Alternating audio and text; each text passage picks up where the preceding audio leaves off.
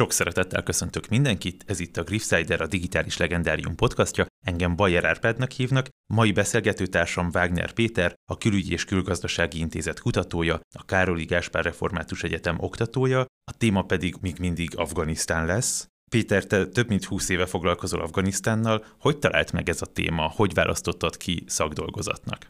Az történt, hogy éppen Irakkal foglalkoztam az egyetemi évem alatt, mikor politológiára jártam, és Irakkal pedig azért foglalkoztam, nem tudom, mert amikor gyerek voltam, talán ott háború volt, és 2000-ben Türkmenisztánban, meg Üzbegisztánban voltam utazni, ahol kaptam kölcsön az egyik utitársamtól egy könyvet, aminek az volt a címe, hogy The Taliban. Ez egy angol nyelvű könyv volt, egy pakisztáni újságíró írta, elolvastam, szakdolgozatírás előtt voltam, és úgy voltam, hogy úristen, de érdekes ez a könyv. Ugye akkor a tálibok már 5 éve hatalmon voltak, a nemzetközi sajtó nem foglalkozott vele, nem ismerte őket nagyon, túl azokon az általános dolgokon, hogy a nők jogai meg a sárkányok nem repülhetnek, meg a férfiaknak szakált kell hordani, és szakirodalom se volt róla. És mondjuk ez a 90-es évek Magyarországa, tehát még ha lett volna, se lehetett volna nagyon hozzáférni ilyenekhez akkor Magyarországon az egyetemeken. És akkor úgy voltam vele, hogy jó, ez nagyon érdekes, ez engem ugyanannyira érdekel, mint Irak meg Saddam Hussein. És úgy voltam vele, hogy mivel Irakról már akkor írtam 80 oldalt, akkor azt majd meg nem tudom, mit csinálok vele, és akkor ebből írok szakdolgozatot, hazamentem, és még gyűjtöttem hozzá szakirodalmat, vettem egy-két könyvet, és akkor úgy voltam vele, hogy akkor ebből írok szakdolgozatot. Ugye Türkmenisztán meg Üzbegisztán, az nyilván nem Afganisztán, de ez egy kulturális régió. A táj, a vidék, az emberek, az ételek, tehát volt egy ilyen, hogy itt vagyok Afganisztán mellett ráadásul. És akkor hazamentem, és megírtam, és pont 2001. szeptember, nem tudom én, 14-én, vagy 16-án volt a védésem, tehát pár nappal a szeptember 14-i terrortámadások után. A tálibokról szóló szakdolgozat nyilván egyik fejezet az Al-Kaida volt, meg a terrorizmussal való kapcsolata a szervezetnek, úgyhogy nagyon büszke voltam, hogy én itt most biztos nagyon jól értek ehhez, mert ezzel itt Magyarországon csak egy páran foglalkoztak addig. Jól számolom, akkor a 90-es évek végén, ezredforduló környékén a térségben jártál, akkor miben volt az más, mint most? Hát ugye én abban a térségben voltam, ami, ez ugye poszt-szovjet Közép-Ázsiának hívjuk. Ez egy olyan térség, ami 1917-ig tök ugyanúgy fejlődött, mint Afganisztán. Tehát mondjuk ez azért egy fontos tapasztalat látni ezt a helyet, mert amit ma Üzbegisztánnak, Tadzsikisztánnak, Türkmenisztánnak vagy Kirgisztánnak hívunk, az ugyanazon a fejlődési pályán mozgott, mint Afganisztán 1917-ig, csak akkor ott a cári birodalmat, ami nem nagyon avatkozott be ezeknek a népeknek az életébe, addig felváltotta a bolsevik uralom, és a bolsevikok pedig egy intenzív, mai szóval nemzetépítési folyamatba kezdtek ebben a régióban. Hatalmas mennyiségű pénzügyi, gazdasági erőforrást vittek oda, és rengeteg erőszakot, hiszen ez az emberek, ahogy Afganisztánban se, itt se akarták azt a konzervatív életmódjukat csak úgy önként és maguktól feladni. Ez egyébként nagyon fontos tanulság az, ami Afganisztánban nem működött, az miért tudott működni a Szovjetunióban. És amikor 2006-ban először mentem Afganisztánba, az is úgy ment, hogy akkor egy ilyen turistaút volt néhány újságíró ismerőssel, mindenki a saját pénzéből ment, ezért a legolcsóbb megoldás az volt, hogy elrepültünk Aeroflottal Taskentbe, Üzbegisztánba, és onnan egy taxival letaxisztunk az üzbék-afgán határra, ahol a Magyar Ökumenikus Segélyszervezetnek a kollégái lejöttek, értünk a határa, és akkor onnan bevittek Mazár-i-Sarifba. Őket velük felvettük a kapcsolatot, ők nagyon segítőkészek voltak, és akkor ők voltak az első kapocs, hogy ne vesszünk el Afganisztánba. És ez egy nagyon mai napig bennem van az az élmény, hogy Üzbegisztán, amit a szovjetek 1917 és 1992 között, ugye amíg meg nem szűnt a Szovjetunió, hoztak Üzbegisztánon szerintem egy 4-500 évet.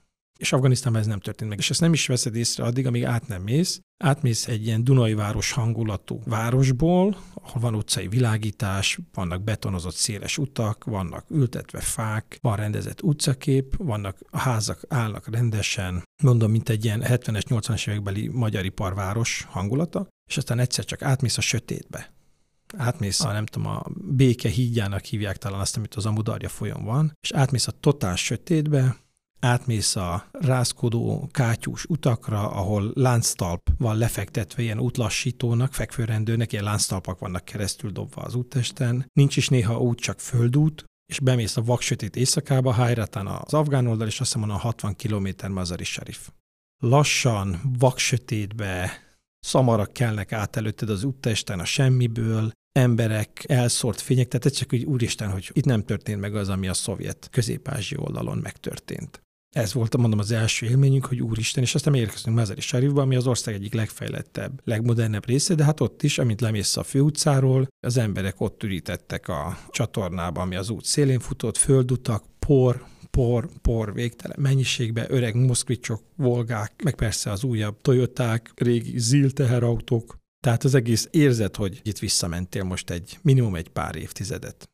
Ebben a beszélgetésben 2001-ig szeretnék eljutni, tehát hogy ahol a te személyes történeteddel kezdtük, oda fogunk nagyjából visszatérni a végére, és akkor ezen a ponton ugorjunk, mert hát a Szovjetunió Afganisztánt elfoglalta a 70-es évek végén. Miért volt nekik ez fontos, ez a több száz évvel elmaradott térség?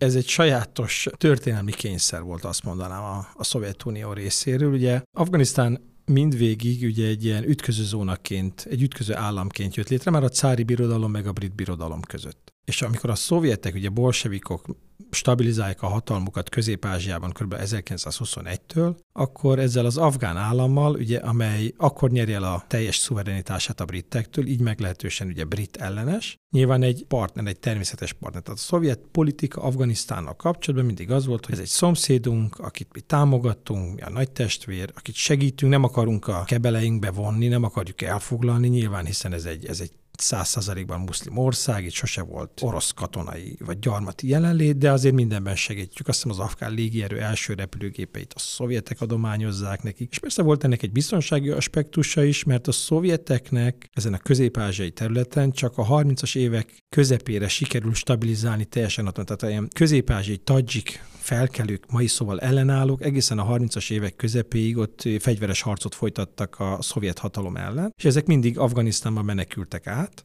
illetve Afganisztánból kaptak segítséget. Tehát azért a szovjeteknek fontos volt, hogy az afgán uralkodó az ne támogassa lehet ezeket az embereket, ezeket a csoportokat. És ez a jó kapcsolat, ez a második világháború után ugye egy ilyen hidegháborús szembenállássá alakult át, ahol a mindenkori afgán vezetés az Egyesült Államokat és a Szovjetuniót is megfejte segélyekből. Az ország, ugye ez a segélyfüggőség, ami Afganisztánra jellemző, hogy ez így van, amióta az ország létezik, vagy nincs segély és káosz van az országban, vagy van segély, és akkor valamennyire rend van, és egy külső hatalmi érdekek érvényesülnek. Tehát ez semmi úgy nincs, ami a szovjetekkel történt, vagy ami az amerikaiakkal történt, ezt régen a brit birodalomnak hívták. A hidegháborúban ez a két szuperhatalom megfejését jelentett, és természetesen Japán, Németország, Nagy-Britannia, minden fejlett nyugati ország szintén támogatta Afganisztánt, mert a világ egyik legelmaradottabb országa volt már, és fejletlenebb volt, mint sok szubszaharai afrikai ország. Minden mutatóban Ázsia legfejletlenebb országa volt, és az is a mai napig. Tehát ez egy természetes célpontja volt, de az afgánok ügyesen kihasználták, hogy figyeljetek, a szovjetek ennyit adtak ti is, de mondjuk egészen 79-ig a szovjet segélyek mindig azért ugye duplája volt körülbelül az amerikai segélynek. Jó, de az amerikai mellett azért mondom több nyugati ország is, tehát ha összetennénk, akkor itt egy ilyen paritás lenne. És itt az afgánok ezt jól kihasználták, kijátszották, valahogy így fogalmaztál. Ez azt is jelenti, hogy az afgán néphez megérkezett ez a segély, és tudtak belőle fejlődni és előrelépni, vagy inkább azt jelenti, hogy megérkezett az elithez. Ez ebben az időben még, tehát ez a korrupció, ami mondjuk ezt a mostani időszakot jellemezte, vagy jellemzi, nem olvastam így konkrétan róla, de azért a fejlődés, több évtizedről van szó, ez a fejlődés azért látványos volt. Tehát mind a két nagyhatalom ugye elsőben ilyen nagy projektekbe gondolkodott, tehát mit tudom én, az amerikaiak repülőteret építettek Kandahárba, a Helmand folyót végig rakosgatták gátakkal, öntöző rendszereket, tehát hogy így kiterjesszék a megművelhető földterületeknek a mértékét. A szovjetek gyárakat építettek, mezőgazdasági üzemeket építettek. A szovjetek építették meg az ország első betonozott, aszfaltozott útját, tehát útrendszert. Ők furták ki a Szalang-hágót. Addig ott volt egy csapás, és a Szalang-hágó köti össze Dél-Afganisztánt Észak-Afganisztánnal. Ott volt régen is valami csapás, de az ember körbe akart utazni Kabulból Mazár-i-Sarifba, ugye az emberek előtt nincs ott a de akkor körbe kellett utaznia Afganisztánt. Tehát mintha Budapestről Győrbe úgy szeretnék elmenni, hogy Kecskemét, Baja, Pécs, Zalaegerszeg, Szombathely érintésével jussak el Győrbe. És akkor ott fúrtak egy rendes alagutat, és lebetonozták. Ma is igazából, ma már nem, de mondjuk a 2000-es évekig egy darab nagy ilyen kör út volt Afganisztánban, azt a szovjetek építettek meg nagy részt. Tehát, hogy mind a két ország, de nagy infrastruktúrás beruházásokban gondolkodott. Elsősorban, meg persze katonai segélyekben. Tehát ez az afgán vezetés elsősorban a katonai segélyben is érdekelt volt, mert nekik megvolt a maguk konfliktusa Pakisztánnal. Nyilván Pakisztán az meg egy sokkal fontosabb ország volt, mert az meg Indiával volt szembe, meg Pakisztánnal volt szomszédos, tehát ugye hidegháborús szembenállásban az afgánok mindig a legkevésbé fontosak. Voltak a pakisztániak, azok be voltak téve az amerikai ilyen szövetségi rendszerbe, aminek az volt a célja, hogy a Szovjetuniót körbekerítsék. És akkor még egy fontos dolog volt, ami végülis a szovjet bevonuláshoz elvezet minket, hogy Afganisztánt is elérték azok a társadalmi változások, modernizációs folyamatok, amelyek ugye minden fejlődő országban megjelentek. Nálunk megjelentek 150 évvel ezelőtt, meg 100 évvel ezelőtt. A Közel-Keleten megjelentek az 50-es, 60-as évek, mikor voltak ezek a forradalmak Egyiptomban, meg Irakban, meg Algériában, meg Libiában, ez az 50-es, 60-as évek. Afganisztánban ez a 70-es évek. Ebből is látszik, hogy ez tényleg a legfejletlenebb, a legkonzervatívabb, a legagráriánusabb része a térségnek, mert itt minden olyan folyamat, ami máshol már megjelent, ez utolsóként jelenik meg. És itt a forradalmi erők mind mindenhol, vagy nacionalisták voltak, tehát akik monarchiát, ami egy nagyon óvatosan működő, az életben nem nagyon beleszóló politikai rendszer volt, szerették volna helyette mondjuk valami köztársaságot, kommunisták voltak, akik egy ilyen kommunista rendszert szerettek volna szovjet mintára, vagy iszlamisták voltak, akik meg ugye, amit láttak a Közel-Keleten, szerették volna abba az irányba. Sőt, még voltak maoisták is, ugye, akik a kínai mintát szerették volna követni. És honnan voltak kommunisták? Hát ugye akárcsak az amerikai segélynek, a szovjet segélynek is az volt az egyik része, hogy rengeteg ösztöndíjast fogadtak Szovjetunióba. Ugye mivel Afganisztán, ugye ez egy sok nemzetiségű ország, ott van a túloldalon Üzbegisztán, élnek üzbégek Afganisztánban. Tadzsikisztán, élnek tadzsikok Afganisztánban. Türkmenisztán, élnek türkmének Afganisztánban. Tehát volt egy nyelvi, kulturális kapocs, hiszen, mint az előbb mondtam, ez egy régió volt, és ott van ugye a többségi pastun közösség, hát nyilván ők adták az ország elitjét mindig, tehát mindenhonnan hívtak a szovjetek tanácsadókat, de mérnököket, orvosokat, tehát tényleg mindenféle típusú embert képeztek, de nyilván a hadseregben, ugye, ahol egyébként szovjet haditechnikát használtak a segélyek miatt főként, ugye nyilván ott nagyobb számú voltak, és hát sokan átvették ezt a kommunista ideológiát. Mondom, ha a 60-as, 70-es években egy afgán ember ránéz Közép-Ázsiára, szovjet Közép-Ázsiára, akkor azt látja, hogy itt alkoholt isznak a férfiak, a nők már nem hordanak fátyolt, az iskolákba a fiúk, lányok együtt járnak, mindenki tud írni, olvasni, tehát ebben a régióban ugyanúgy a társadalom 1%-a tudott írni, olvasni 1917-ben, ahogy Afganisztánban. És a szovjetek ezt 30 év alatt kiirtották. Csak amit ugye nem látszott már a 70-es években, hogy a szovjetek ezt úgy érték el, hogy a 20-as, 30-as években az ország egy részét gulágba zárták. Aki nem égette el a fejkendőjét, annak letépték a fejéről a fejkendőt. A mollákat elküldték a gulágra. Az összes mecsetet bezárták, talán egy kivételével egész Közép-Ázsiába. Koránt elégették. Senki nem tudott írni, olvasni szinte, tehát az embereket, mikor megtanították írni, meg olvasni, kötelezően beiskolázták a közép-ázsiai társadalmakat, népeket, akkor egyből latin ABC-re tanították meg őket azért, hogy még véletlenül se tudják a régi arab írású, arab betűkkel írt könyveket elolvasni. Latin és nem ciril? Először latinra, mert Közép-Ázsiában, ahogy az iszlám világ nagy részén, a török példa volt a mérvadó, a Kemal Atatürki reform, ugye, amit az Oszmán Birodalom felbomlása után csináltak a törökök, és ugye Atatürkéknek az volt az elmélete, nyugat felé kell fordulni, a latin ABC-t vesszük át, mert onnan jön a modern tudás. Ha tudunk latin betűket olvasni, mindent el tudunk olvasni, amit a franciák, a britek, az amerikaiak, a németek írtak. Tehát nekik ez egy ilyen kulturális identitásbeli kérdés volt az arab betűkről áttérni a latinra. Na most Közép-Ázsiában ugyanez a fordulat megvan, hogy ezért a latin betűre kell, és a szovjeteknek ez volt egy ilyen hátsó szándéka még mögötte. De 10 év után egyébként a latin betűkről áttértek a ciril betűkre Közép-Ázsiában, tehát egy ilyen kettős kulturális változás történik abban az időben Közép-Ázsiában, és tényleg, aki az 50-es években születik Közép-Ázsiában, az már csak ciril betűkkel ír, az már se a 30-as évek könyvét nem tudja elolvasni, se az 1917 előtti könyveket nem tudja elolvasni. Szóval ezek az afgán kommunisták, vagy akiknek ez szimpatikus volt, tényleg egy pozitív példát láttak, mert a Szovjetunió 50-60 év alatt kirántja ezt a térséget a középkorból, 1860-as években még rabszolgasság van Közép-Ázsiában, és elhozza őket a modern 50-es, 60-as évekbe. Tehát ez abszolút egy működő modellnek tűnhetett akkor. És ami a szovjet beavatkozáshoz elvezet, az az, hogy ezek a társadalmi folyamatok az eliteknek, tehát tipikusan az egyetemi ifjúságnak a különböző frakciói között, de mindenki forradalmat akar, mindenki változást akar, de mindenki más irányba. Először 1973-ban van egy puccs, amikor az uralkodót, akit úgy hívnak, hogy Zahír Sah, és akinek azt hiszem 33-tól 73-ig van hatalma, tehát az 40 évig az aranykorszak. Az ország nagyon lassan fejlődik, de béke van. Mikor azt mondja valaki, hogy Afganisztánban mindig polgárháború, meg háború, az tévedés. Az tévedés. Tehát ott konkrétan van egy 40 éves társadalmi béke, és egyébként előtte is. Akkor az ő saját unokatestvére, Daud Herceg megpucsolja. Azt mondja az uralkodónak, hogy maradj Rómába a kezelésen, átveszem a hatalmat. Ő is azért teszi ezt már, mert gyorsítani akarja a modernizációt az országba. Őt pucsolják meg 78-ban az afgán kommunizmus. Már ennek a Daud Hercegnek, aki nyilván köztársasági elnök, tehát Daud elnök, afgán királyságból afgán köztársaság lesz, élén Daud elnökkel, meg egypártrendszerrel. Alatta is már az iszlamisták is, meg a kommunisták is elkezdenek szerveződni. Tehát mindenki azt érzi, hogy ez így nem jó, ez túl lassú, ezt pörgetni kell. És az afgán kommunisták, mivel nekik jók a kapcsolaték az afgán hadseregbe, azok, akik 1978 talán áprilisában megpucsolják Daud elnököt, megölik őt is, meg a családját is, meg a vezetőit is, és aztán belekezdenek egy olyan forradalmi változtatásba, ami kicsit a szovjet időszakot másolja, ami mai fejjel felfoghatatlan abban az értelemben, hogy bejelentik, hogy akkor mindenki irány az iskolába. Fiatalok, idősek, férfiak, nők. Gazdagoktól elvesszük a földeket, odaadjuk a szegényeknek. Nyilván a szegények nem tudnak mit kezdeni azzal, hogy 1000 földtulajdonosok lesznek. A vízkérdéssel, aminek ott külön ilyen vízszabályozási rendszere van, azzal nem foglalkoznak. Tehát hiába kapsz földet, ha vízjogod nincsen hozzá. Az ország 7%-a azt hiszem az, ami alkalmas mezőgazdasági termelésre. Tehát eleve nagyon necces, hogy el tudod látni mindig az egész országot. Tehát bevezetnek egy csomó olyan reformot, ami ellen azt kell mondanom, hogy az afgán társadalom szinte egésze fellázad.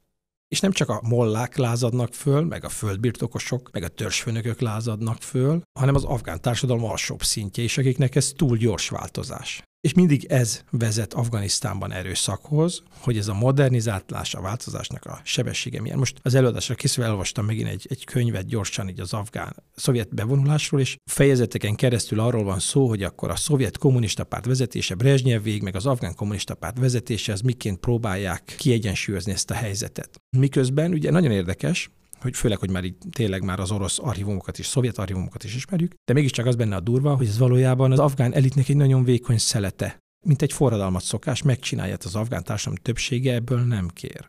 És az történik, hogy eleve az afgán kommunista párt, aminek nem ez a hivatalos neve, két frakcióból áll, tehát ezek egymást is fúrják, 65-ben jön összemlétre az afgán népi demokratikus párt, talán ez a neve, és ez a szovjeteknek állandóan gondot jelent. 78-ban átveszik a hatalmat, akkor először az egyik frakció, mint egy forradalmas szokás, lerendezi, elűzi a másik, kinyírja a másik frakciót. A vezetőit ennek a üldözött frakciónak a szovjetek elviszik Közép-Európába, nagyköveteknek, hogy ne halljanak meg. És mikor ez sikerül, akkor ez a győztes frakción belül is elindul egy leszámolás a vezető, meg a helyettese között. Tehát a szovjetek azt látják, hogy egyfelől, oké, van egy sikeres kommunista hatalomátvétel, ez úgy oké, ennek talán örülünk, de látjuk közben, hogy az afgán társadalom Afganisztán minden részén felkelések, lázadások bontakoznak. Felkelés nem, mondjuk a lázadás az egy enyhébb dolog, az még csak ilyen helyi. Afgán hadsereg egész alakulatai lázadnak fel, és dobják el a fegyvert, és lépnek ki a kommunisták által vezetett haderőből. Eközben azt is látják, hogy ezek az afgán kommunisták egymást is nyírják. Megmérgezik, megpucsolják, börtönbe vetik. Közben azt is látják, hogy az afgán kommunista elit a régi elitet börtönbe veti, külföldre üldözi. A tisztikart, ami akkor kb. 10 000 fő, az megfelezik, mert a felét azt megbízhatatlanság miatt megölik, börtönbe zárják, megkínozzák, elüldözik. És akkor van ez a pillanat, hogy azt hiszem az is 79 közepe felé a győztes, azért nem akarok mondani túl sok nevet, mert csak összezavarja, de Tarakinak hívják az afgán államfőt, tehát a kommunista vezetésű államfőt, és Hafizullah Aminnak hívják a helyettesét. Ők egy győztes frakcióból vannak, és ezek ketten nyírják egymást. És mindenki, úgy értem minden kommunista vezető, Taraki is, Amin is, arra kéri folyamatosan a szovjeteket már 78 áprilisa óta, mikor látják, hogy elkezdenek kibontakozni az ellenség, hogy adjatok katonákat, küldjetek katonákat, és Brezsnyevék sokszor beszélgetnek, tehát tudjuk ugye a politbírónak, a vezetésnek a jegyzőkönyvét, mondják, hogy szabad mennünk? Nem, nem menjünk, nem jó, ráfázunk, nem erre vagyunk kiképezve, nem jó erre a szovjet hadsereg, mocsár lesz, nem tudunk kijönni. Tehát folyamatosan visszautasítják az afgánok. Akkor még az afgánok azért kérik őket, hogy segítség lenyomni ezt a kibontakozó afgán felkelést, ugye, ami a reformok modernizáció miatt alakul ki. És amikor Amin ezt a Tarakitát, a regnáló államfőt lefogatja, megfojtatja, és átveszi a hatalmat, mondom, ez 79 közepén van, akkor kezdenek el a szovjetek azon gondolkodni, hogy ez már egy kicsit sok. Egyrészt úgy látják, hogy ez így nem túl jól irányba halad, másrésztről Aminról van egy olyan gyanú, ami ma már úgy talán nem igaz, de ez egy hidegháborús környezetben akkor így hihető volt, hogy talán át akarja játszani az országot az amerikaiaknak, mert ő Amerikában tanult, egy ilyen ösztöndíj révén még korábban, és egyre inkább, tehát Amin egy ilyen kontroll nélküli diktátorrá válik, akinek ugye a hatalma nagyon szűk az országban, de mégis egyre durvább dolgokat csinál. És ő is folyamatosan kéri a szovjeteket, hogy vonuljanak be. A szovjetek egy dolgot tesznek, tehát ez nem azt jelenti, hogy nincsen szovjet katona, az tanácsadók vannak afgán hadsereg mellett, van egy külön katonai tanácsadó kontingens, a belügyminisztérium, mindenhol, tehát vannak a mezőgazdasági minisztérium, tanácsadók, azok több ezren vannak az országban, és biztos a KGB-nek is széles hálózata van, de harcoló alakulat az nincs az országban. És akkor végül is, miután azt látják a szovjetek, hogy kezd kicsúszni ez a folyamata az afgán, Amin irányította a vezetés alól a ló, akkor úgy döntenek, hogy akkor mégis beavatkoznak. Tehát végeredményben, amikor 79 karácsonyán, hogy mondjam ezt, tehát Aminék kérik, hogy jöjjenek a szovjetek segíteni, a szovjetek azt mondnak, hogy jövünk segíteni, de Aminnak csak az utolsó pillanatban esik le, hogy ez a segítség egyben az ő megpucsolását is jelenteni fogja. Tehát a szovjetek azért avatkoznak be végül, mert azzal a hitelességi dilemmával kerülnek szembe, hogy itt van egy ország, egy semleges ország, az el nem kötelezettek mozgalmának oszlopos tagja, 60 éve kiváló kapcsolata van velünk, most az afgán kommunisták átvették a hatalmat, mi van, ha beavatkozunk, és mi van, ha nem avatkozunk be? Ha nem avatkozunk be, elbukik az afgán kommunisták, jönnek ezek az iszlamisták, ugye Iránban éppen ekkor forradalom van, és az egy nagyon rosszul kinéző dolog. Ha az afgán iszlamisták jönnek, az nekünk rossz lesz. Akkor nem tudunk más csinálni, akkor megsegítjük az afgánokat, az afgán kommunistákat, nem gondolnak abba, hogy ők itt lesznek 10 évig. Tehát ők azt gondolják, hogy ide jönnek, megsegítik, stabilizálják a dolgokat, és akkor majd utána kivonulnak, vagy átadják az afgánoknak a kezdeményezést. Marad kommunista ország, csak nem az a kaotikus változat, ami 78-ban.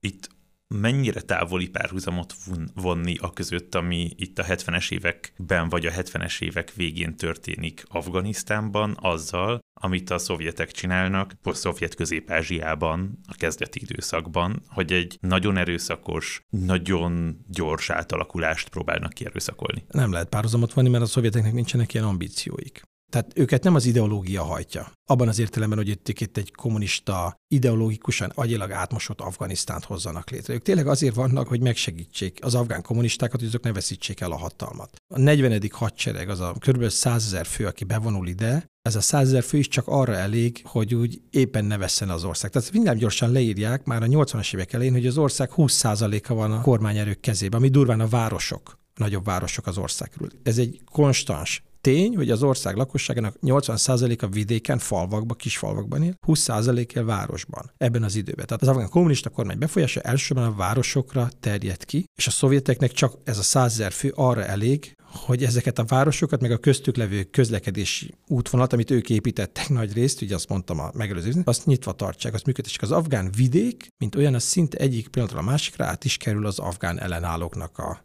befolyása, ellenőrzése alá, és az ott egy külön életet él. Tehát mindig, amikor beszélünk, hogy a szovjet megszállás így meg úgy, az valójában ez az ország 20%-a.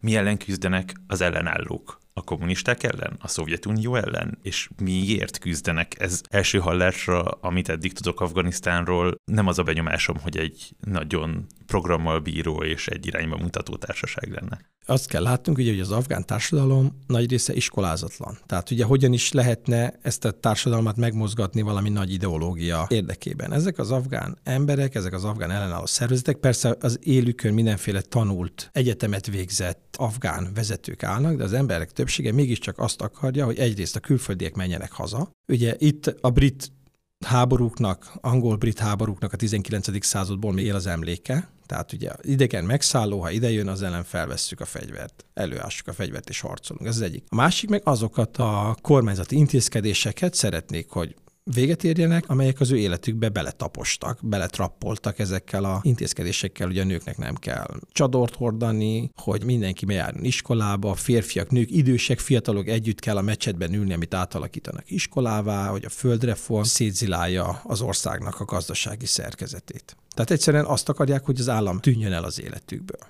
És bocsánat, még annyit, tehát, hogy mert számomra ez az egyik ilyen kulcsmomentum ebben az egész Afganisztán problémáma. Afganisztán akkor stabil és nyugodt az elmúlt 150 évben, amikor az afgán állam nem akar beleszólni az afgán emberek életébe, ami hülyén hangzik, mert hiszen az állam létezése manapság az erről szól, hogy az állam beleszól az oktatáson, a sorkatonasságon, az egészségügyi rendszeren, a szabályozásokon, a törvényeken keresztül az emberek életébe, és mi azt követjük. Persze tudjuk mi, hogy ha nem követjük, akkor jön a rendőr, jön az adóhatóság, vagy jön a hadsereg a végén. De Afganisztánban az állam sose rendelkezett elég erőforrással, és ez a kulcs szerintem elég saját erőforrással ahhoz, hogy fel tudjon építeni egy adóhatóságot, egy rendőrséget, egy hadsereget, egy bármit, ami utána kikényszeríti az ország minden pontján az akaratát. És ezért így szétvált az ország, és a városban lehetett reformokat végrehajtani, de a vidéket békén kellett hagyni. És ha nem akartál beleszólni a vidék életébe, akkor a vidék is békén hagyott téged.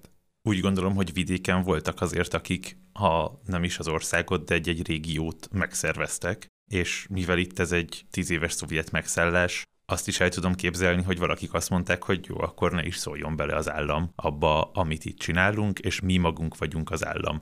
Kik irányítanak ezen az Afganisztán 80%-án? Afganisztán 80%-án azt történik, hogy egyrészt a tetején ennek az ellenállásnak vannak az úgynevezett pesavári hetek. Pesavár az egy pakisztáni város, ahol megszerveződnek a főbb afgán ellenálló szervezetek. Ugye Pakisztán a kezdetektől fogva beleszól. Nyilván beleszól, egyrészt oda menekül több millió afgán a szovjet támadások elől, menekültáborok vannak. A pakisztáni vezetés viszont rájön arra, hogy ez neki nem lesz jó, ha ezek innen így csak úgy szabadon elkezdenek organizálódni és támadni a szovjeteket, mert mi van, ha véletlenül a szovjetek átjönnek. Tehát a pakisztáni vezetésnek tartania kellett attól, hogy a szovjetek bevonulnak Pakisztánba. És a pakisztáni vezetés azt mondta, hogy jó, akkor én kijelölöm, hogy kik azok a vezetők, akiket én támogatni fogok. És minden más ellenálló az ehhez a 7 szervezethez csatlakozzon be, döntse el, hogy neki ki szimpatikus, vagy kivel jobb, és ő rajta keresztül fogja a fegyvert, meg a pénzt, meg a segélyt kapni.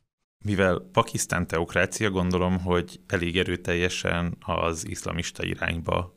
Nem, Pakisztán nem teokrácia, Pakisztán egy nagyon furcsa hely, mert az iszlám az összekötő kapocs benne, de ez egy szekuláris ország. Egy szekuláris jogrendszerrel, ahol katonai diktatúrák váltják a demokratikusan megválasztott időszakokat, a politikai pártok által. Ebben az időszakban pont egy katonai diktatúra van, aminek a vezetője egyébként nagyon erősen muszlim hívő, és azon az állásponton, hogy az országot egy kicsit el kell vinni, hogy az iszlám felé nyitottabb legyen. De számára ez nem egy vallási kérdés, hogy az afgán testvéreket megsegítjük, hanem egy kőkemény biztonságpolitikai kérdés, hogy nekem egy olyan Afganisztánra van szükségem, ahol nincsenek ott a szovjetek, és még lehetőleg a Pakisztán barát is ez az afgán vezetés.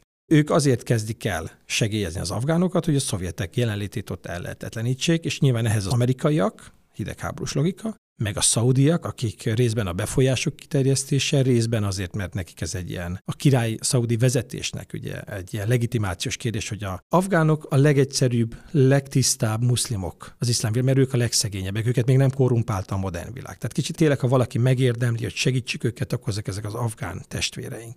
Tehát a szaudiakat még ez motiválja, hogy lássátok, mi vagyunk Mekka meg Medina őrzői, ugye az iszlám világ oszlopos vezetői, tehát nekünk segítenünk az afgánokon. Az ők azt mondják, külpolitikai érdekből főleg, vagy mellétéve az amerikaiaknak, hogy szeretnénk veletek nagyon jó kapcsolatot, úgyhogy amennyi pénzt ti adtok az afgánoknak, mujahedeknek, a felkelőknek, annyi pénzt mi is adunk. Minden amerikai dollár mellé adunk egy szaudi dollár. Tehát így jön össze Pakisztán, Szaúd-Arábia és az Egyesült Államoknak ez a hármas együttműködése kezdi el finanszírozni, támogatni az afgán ellenállókat Pakisztánban, akik aztán visszamennek Afganisztánba, és ott robbantgatják, meg támadják, meg ellenőrzik, meg szervezik az afgán ellenállást. De azt fontos szerintem látni, főleg azért, mert szegény CIA-t ilyenkor mindig azt mondják, hogy ő képezte ki az afgán ellenállókat. Ugye a CIA-nak ebben az időszakban, tehát a 80-as években igazából egy ilyen támogató szerepe van, csak hozza a pénzt, beszerzi a világpiacon a fegyvereket. Az elején még nagyon fontos, hogy ez ne legyen nyilvánvaló, mindenki tudja, de nem adnak nekik amerikai fegyvereket, hanem kínai fegyvereket, meg Egyiptomtól vesznek szovjet fegyvereket, Csehszlovákiából vesznek harmadik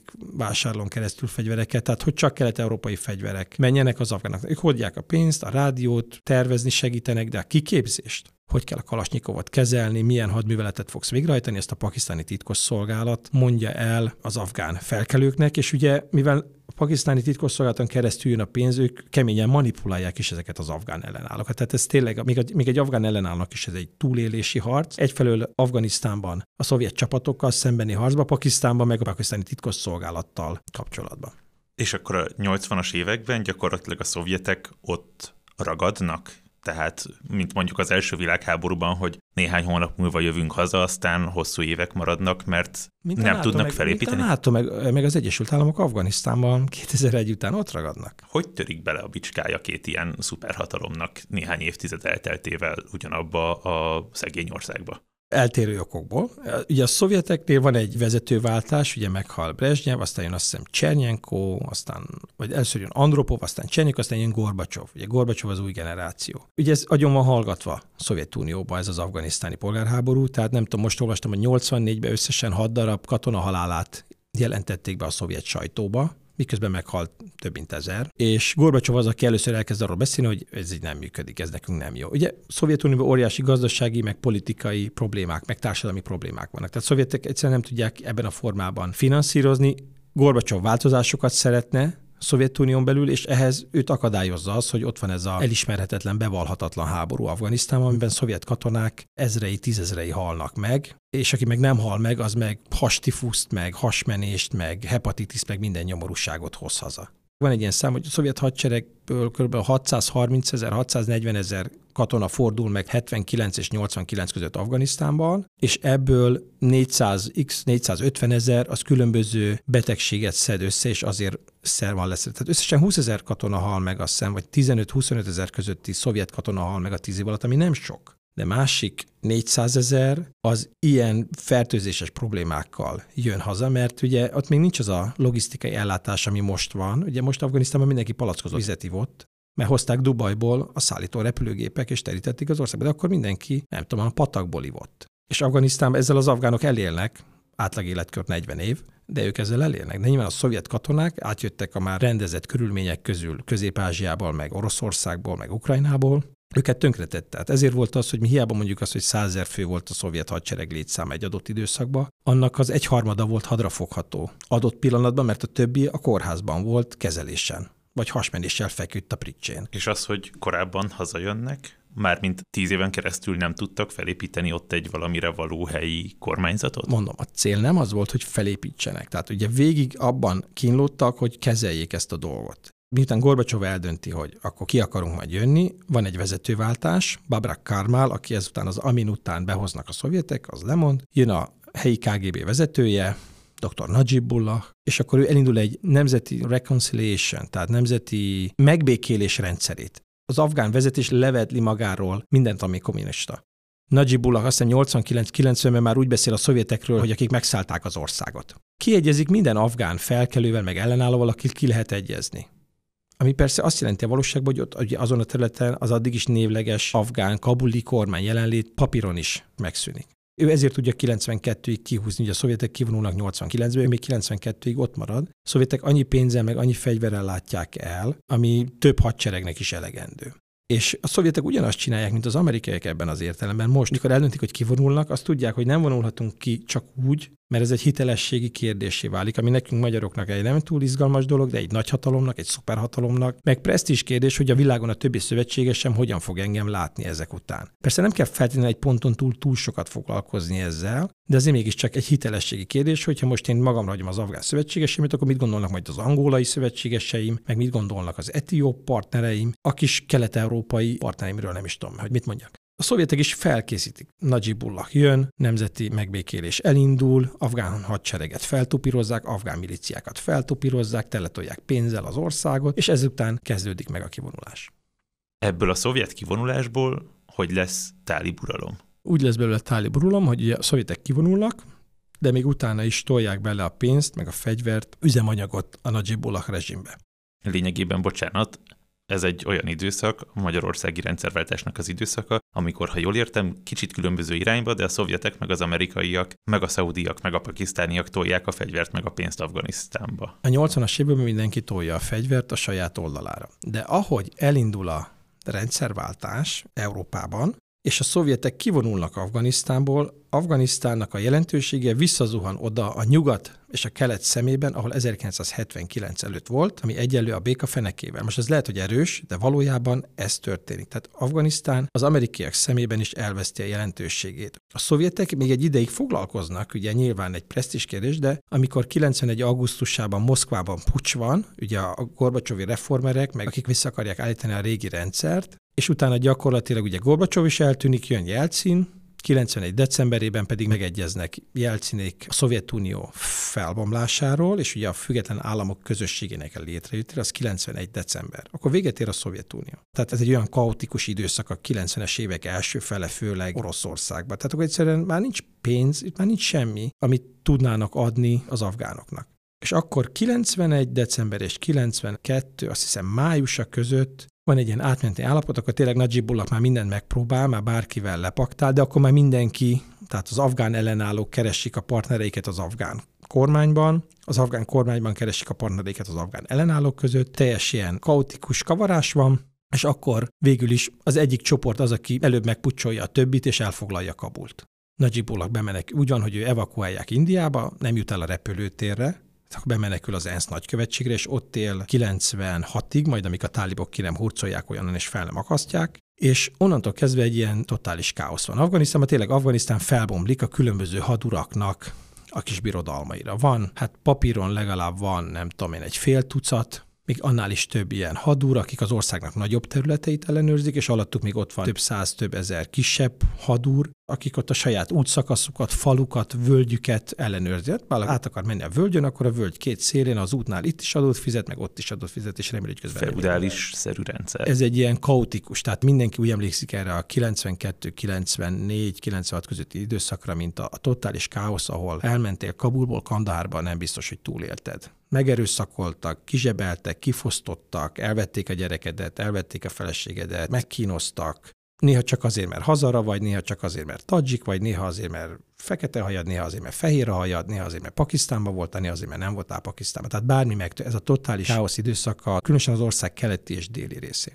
De szeretném mondani, hogy ez is egy olyan időszak, ahol tehát ezek a pesavári hetek, akikről beszéltem, ők lesznek azok, akik papíron afgán kormányt alakítanak. De mindjárt egymásnak esnek. Tehát ezek a pesavári hetek azok, akik egymással polgárháborúznak. Van még egy-két új szereplő, akik kommunistából gyorsan átvedlenek hadúrba, és közöttük megy a harc. És akkor ebben a pillanatban érkeznek meg a tálibok. 94. Őszén Dél-Afganisztánban, Kandahárban, vagy Kandahár az első nagyváros, amit elfoglalnak, tök rejtélyes, honnan jönnek, annyit tudunk róluk, hogy ők is régi mujahid harcosok. Mikor a szovjetek kivonulnak, akkor ez a sok, több mint 100 000 fegyveres afgán, mujahid, ugye így hívjuk őket, ezeknek egy része elteszi a puskát, és visszamegy gazdálkodni. Elértük, amit akartunk, az idegen megszállók hazamentek, a kommunisták megbuktak, béke van. Nyilván marad egy jó rész, akik tovább harcolnak, ha meg tudják őket fizetni. Az amerikai segély Afganisztánba 1992-től $0. Tehát ott is, ahogy a szovjetek kivonultak, az amerikai érdeklődés is csúszik vissza nullára. Egy ország van, ugye itt Irán küzd a saját problémájával, a Szovjetunió, Közép-Ázsia, tadzsikok, üzbégek küzdenek a saját problémáikkal, amerikaiak küzdenek a kelet-európai rendszerváltása. Egy ország van ebben a pillanatban, aki még mindig Afganisztánra fókuszál, és az pedig Pakisztán. Pakisztán keresi egyből, hogy hogyan tudná akkor most úgy manipulálni a dolgokat, hogy az neki tényleg jó legyen, és nem tudjuk ma mai napig, hogy a tálibok előbb alakulnak meg, és nyúl alájuk Pakisztán, azért, hogy na itt egy szervezet, aki nekem jó lesz, mert a régiek kudarcot vallottak, vagy már eleve pakisztáni titkosszolgálat manipulálja valahogy a megszületését a táliboknak. Az biztos, hogy ezek a tálibok 94, azt hiszem novemberében elfoglalják Kandahárt, és onnantól kezdve egy üstökösszerű felemelkedés keretében 94-ben elfoglalják Dél-Afganisztán jó részét, 95-ben Nyugat-Afganisztánt, 96-ban Kelet-Afganisztánt és Kabult. 2 év alatt egyesítik az ország felét, úgyhogy előtte ott éveken keresztül senki nem tudott semmit csinálni, és túlti biztos adataink vannak, többek között az a könyv, amit én is ugye olvastam, meséltem a beszélgetés elején, ugye az dokumentálja azt, hogy a pakisztáni titkosszolgálat katonatiszteket küld, tüzérségi alakulatokat küld, önkénteseket küld, pénzt küld, üzemanyagot küld, hírszerzési információkat biztosít számára, vagy néha ők letárgyalják a különböző afgán hadurakkal, hogy adjátok meg magunkat a táliboknak, és ez az afgán harcmodor része a mai napig. Nem kell mindig harcolni. Az első, szia, én vagyok az erős most. Átállsz? Nem. Jó, akkor jövünk a fegyveresekkel. Vagy, hello, adok $100 000, ha nem akadályozol az utamba, és most szépen visszamész a házadba, és ott is maradsz, amíg azt nem mondom, hogy kijössz. Oké. Tehát egyéb megoldások, csak a végén jön a harc. És a tálibok elfoglalják Afganisztán gyakorlatilag, 98-ban Észak-Afganisztánt is elfoglalják, ugye ez a nem pastú része, itt jönnek ki az etnikai konfliktusok, és ugye 2001-re elfoglalják, mire az amerikaiak jönnek, 2000-re elfoglalják az ország 90%-át. Egy probléma van, tehát tényleg nagyon konzervatívak, brutálisan példát statuálnak, főleg a városokban, ugye amelyek fejlődése levált az afgán társadalom többségétől, ott vannak ezek a lefejezések, megkövezések, szakálnövesztési szabályok, hogy még a papírsárkányt is tilos reptetni, ami ebben az formában lehet, hogy valahol ilyen volt, de valahol meg tudom, hogy ilyen nem volt. Ahogy egyébként a lányok is járhattak, van, ahol iskolában, van, ahol nem járhattak. Ugyanez, mint most. Az ország egyik felében lehet iskolába járni, a lányoknak a másik felében nem lehet iskolába járni, ami fejünkkel felfoghatatlan, de ott ennek a decentralizációnak ez az ára, vagy ez a működési modellje. És nő a kábítószer termelés, tehát, de még ezek önmagukban senkit nem érdekelnek annyira, hogy összeráncolja a szemöldökét. Egy probléma van velük, a tálibokkal, hogy miután elfoglalják Kabult, és nem ismeri el őket senki a világba, ami jogosan mondhatják szerintem azt, hogy ez igazságtalanság, mert ez önmagában nem lehet kizáró ok, mert ott a szomszédban, Pakisztánban egy katonai puccs után is elismeri a világ Pakisztán új tábornokát az ország legitim vezetőiknek, meg tényleg elfoglalták az egész országot. Kicsit ebből a sértődöttségből is, de kicsit a történelmi előzményekből adódóan az Al-Kaidával elkezd összekapcsolódni egyre szorosabban a szervezet. És gyakorlatilag menedéket adnak nem csak az Al-Kaidának, hanem a csecsen terroristáknak, az ujgur terroristáknak, az üzbék terroristáknak, a kasmiri terroristáknak, az nem tudom milyen terroristáknak. Gyakorlatilag ez egy ilyen senki földje, egy fekete lyuk a nemzetközi rendszerbe, mivel a tálibok úgy vannak vele, őket nem ismeri el senki, ők meg úgy vannak vele, hogy mindenki, aki az iszlám nevében jön, az testvér, jöjjön, kap kiképzőtábor, laktanyát, csináljon, amit akar, csak annyit kérnek, hogy segítsen nekik a nyári támadásokba. És akkor így jön el szeptember 11 majd.